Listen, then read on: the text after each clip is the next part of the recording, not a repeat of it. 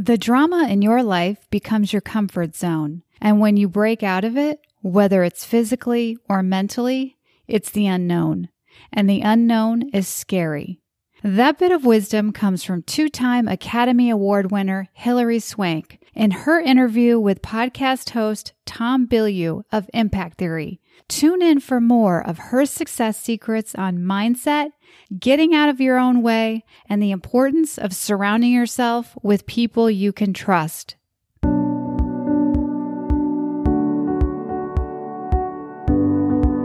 It's Tracy. Thanks for being here, and welcome to another replay of the day on this episode of Invisible You, a podcast for women over 40 living courageously.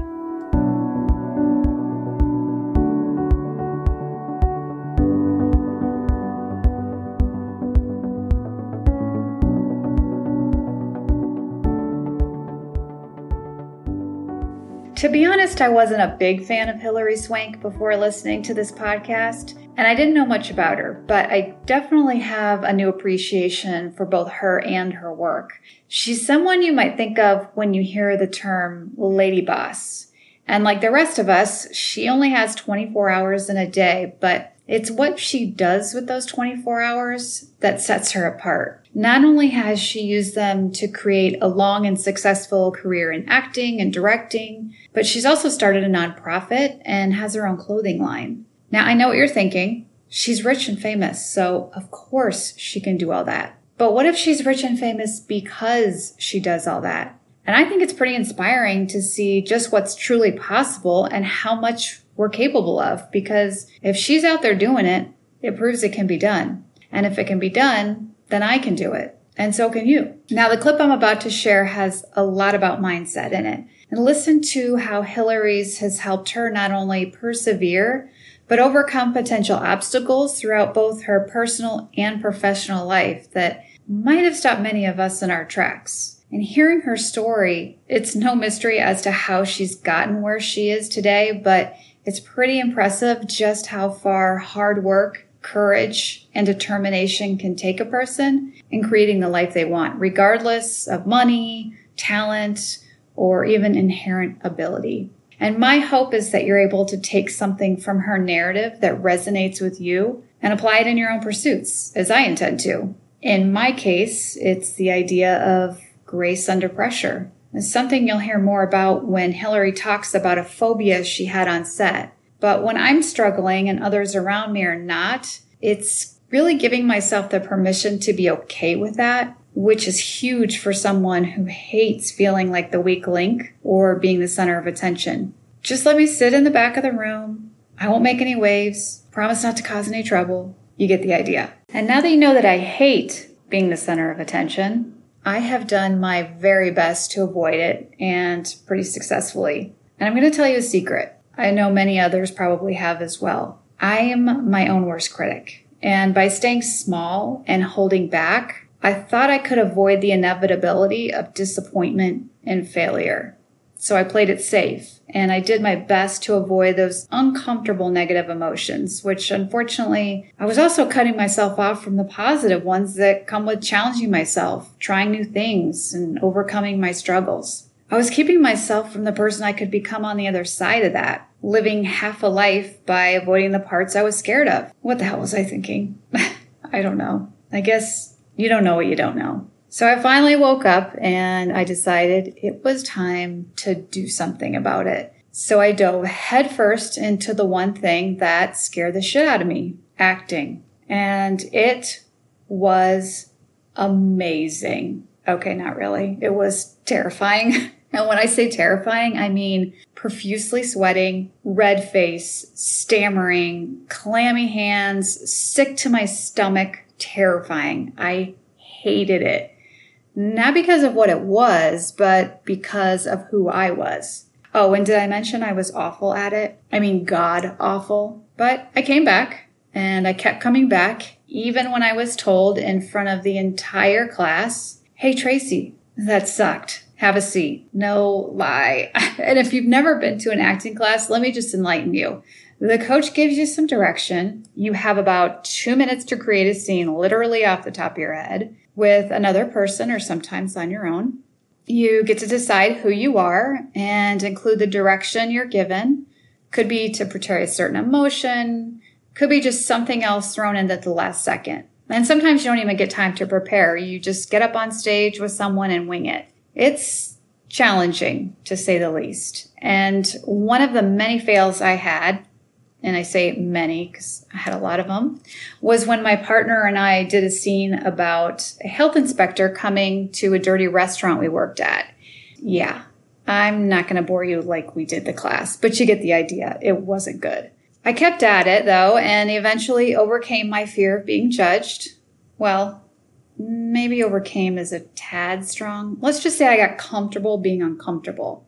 And now I can take some of that courage amongst the other life lessons acting can teach you, and there's a lot of them, into different areas of my life where I want to succeed, but was always afraid to. And I'm getting better at a skill that I felt completely incompetent at. Also at the ripe old age of 46 when it's said that it's too difficult to learn new things as you get older. You know, the whole can't teach a dog new tricks saying. And I'm proving that theory is absolute garbage.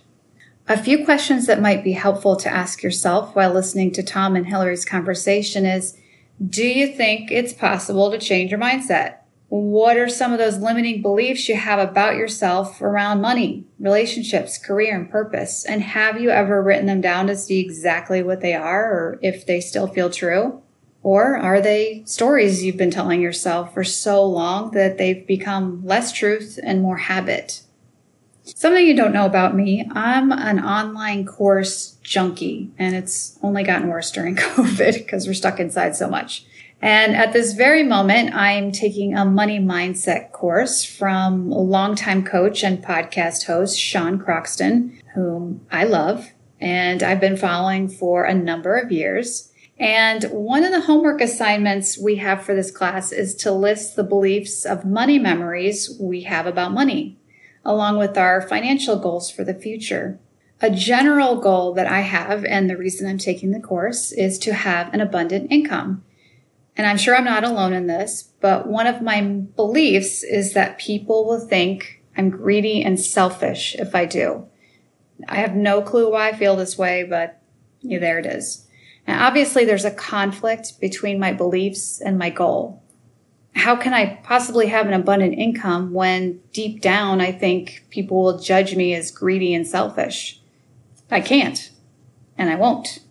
I would be contradicting myself, and the brain, it hates contradiction.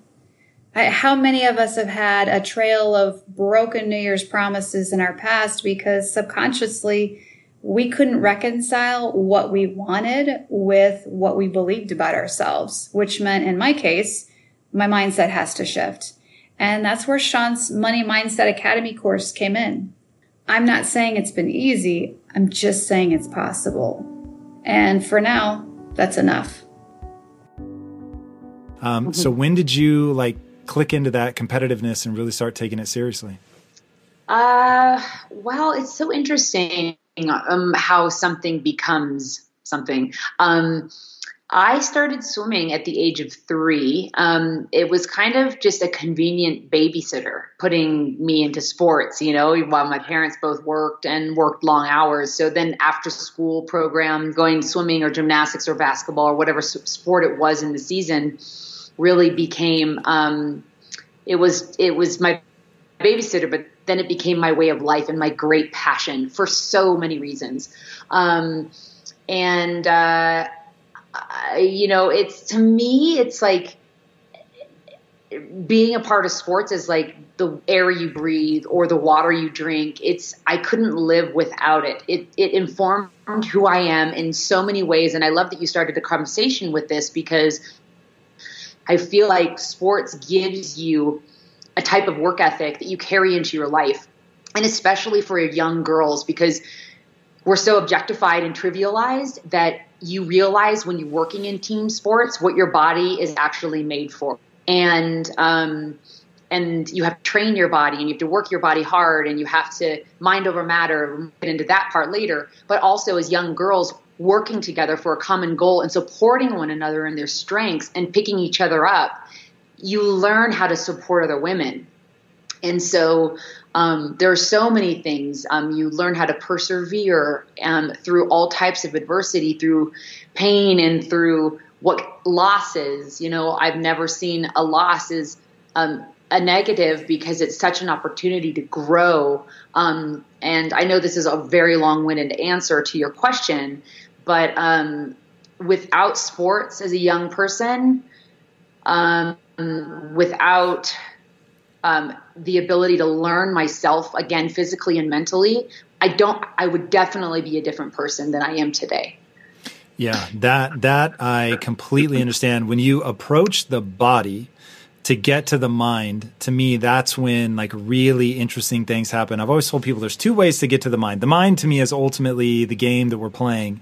You can go directly to the mind, which I would say works for very, very few people another way to get to the mind is through the body. So whether that's um, learning that you can get stronger, learning that you can get faster, that you can improve your skill set, it, it, becomes much easier to believe that change is possible, um, which gives you the energy that you need to push when something gets difficult. It's like, oh, I've seen this with the body, and now if I can believe that the mind works in the same way.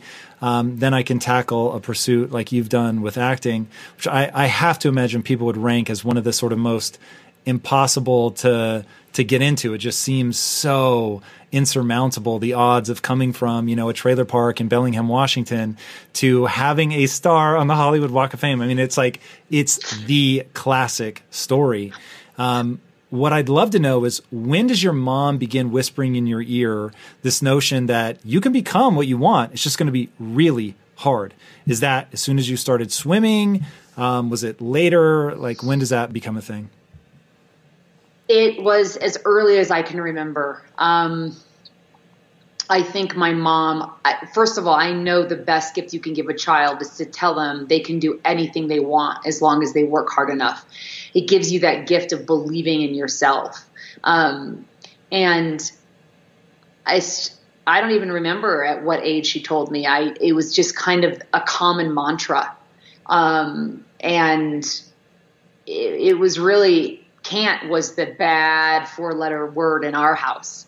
Uh, and I love that. And it was also, I remember my gymnastics coach, we had a big sign on our wall um, in big block level uh, letters up on the wall that said, can't means won't, and won't means push ups.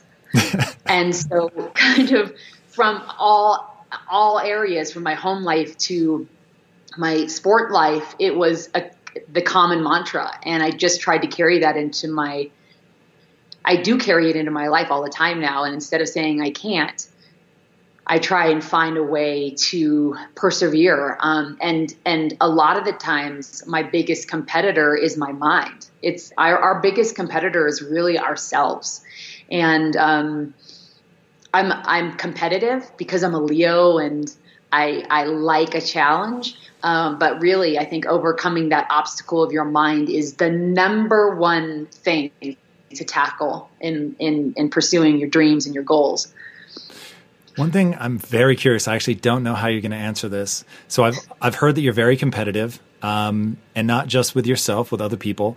What do you think about that? Do you think it's important or maybe useful to be competitive with others as well, or do you think no, no, no, you should keep it entirely aimed at yourself?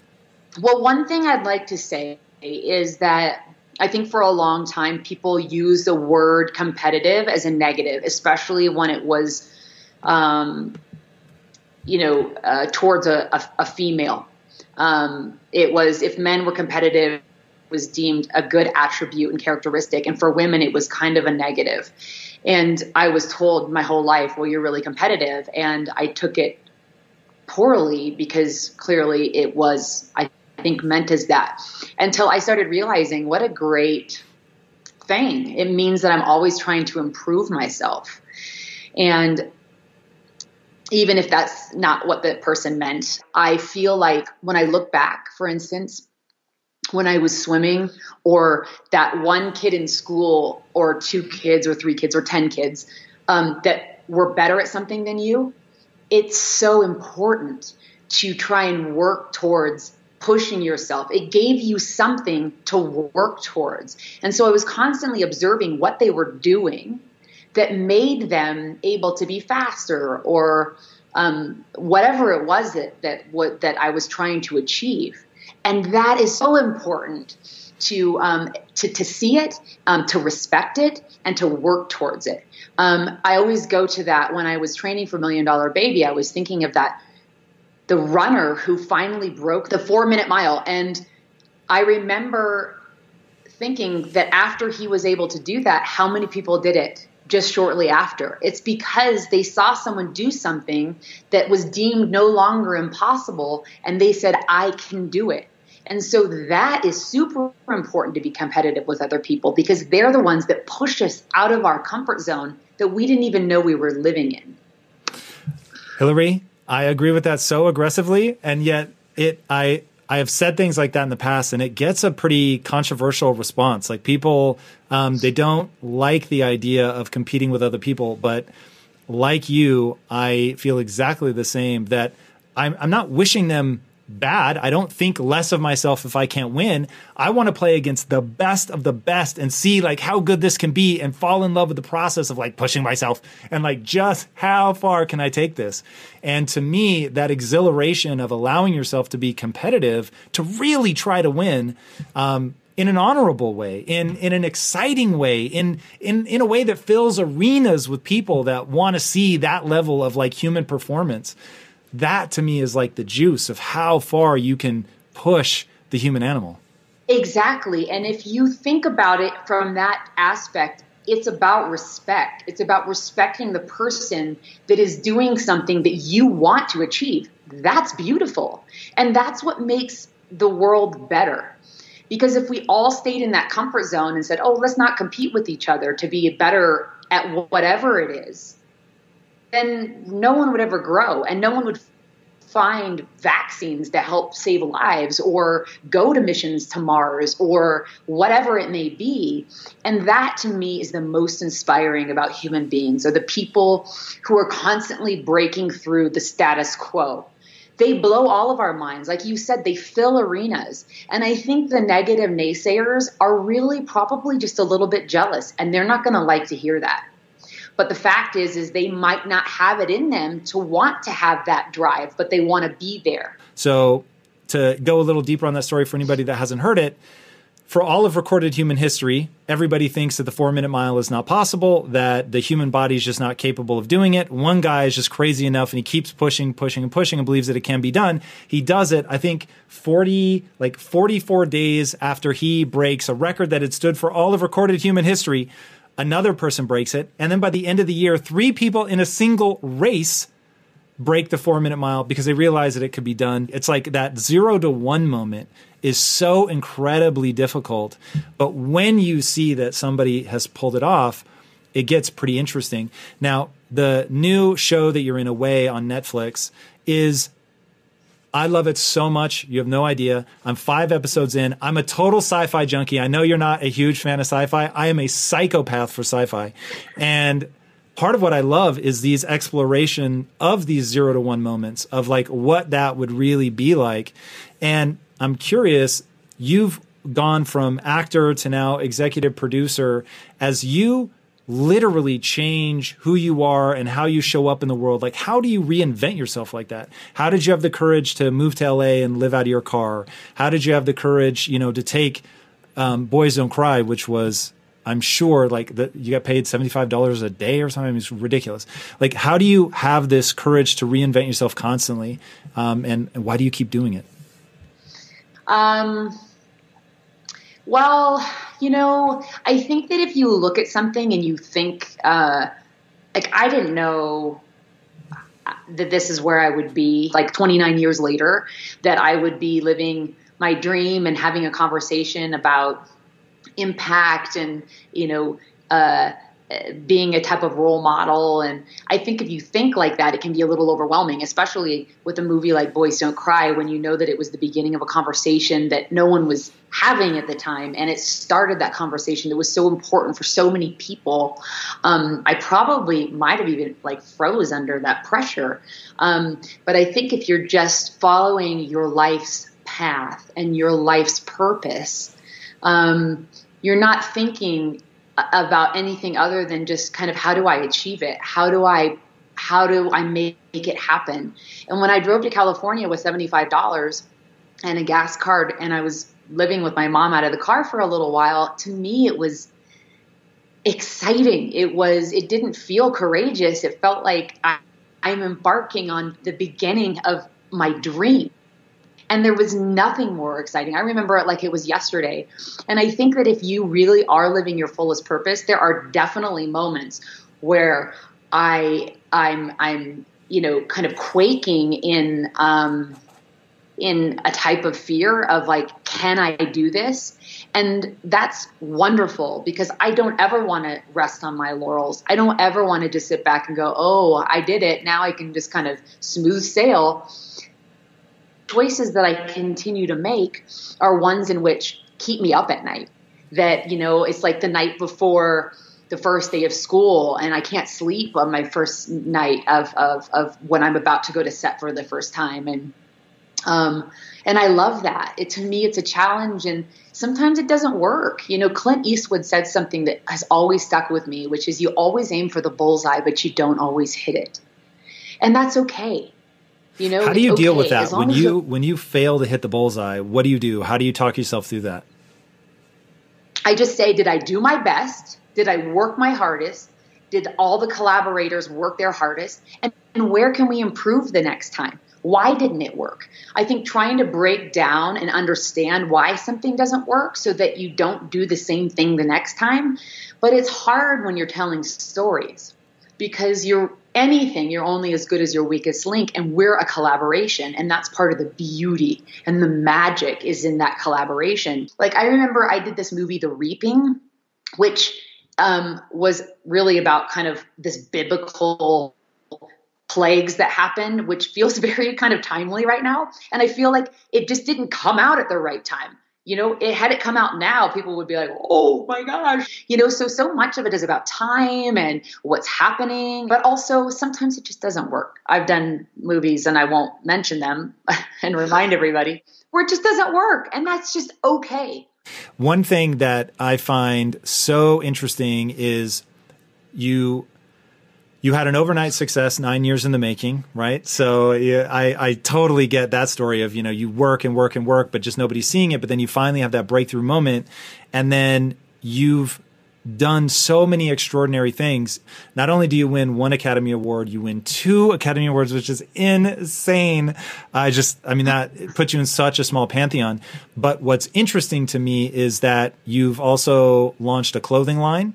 You've become an executive producer. Um, you're getting involved in like the real um, nitty gritty of the storytelling.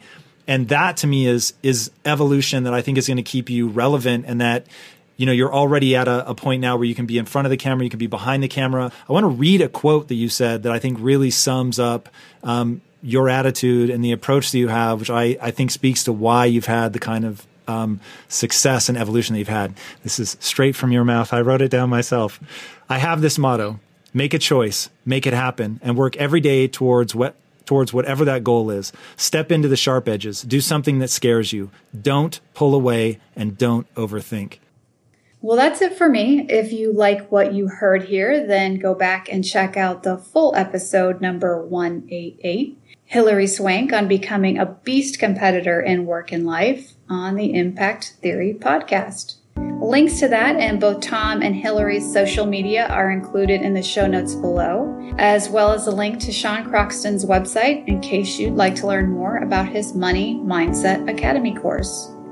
If you enjoyed today's show, please share with someone you think might benefit. And until next time, thanks for listening.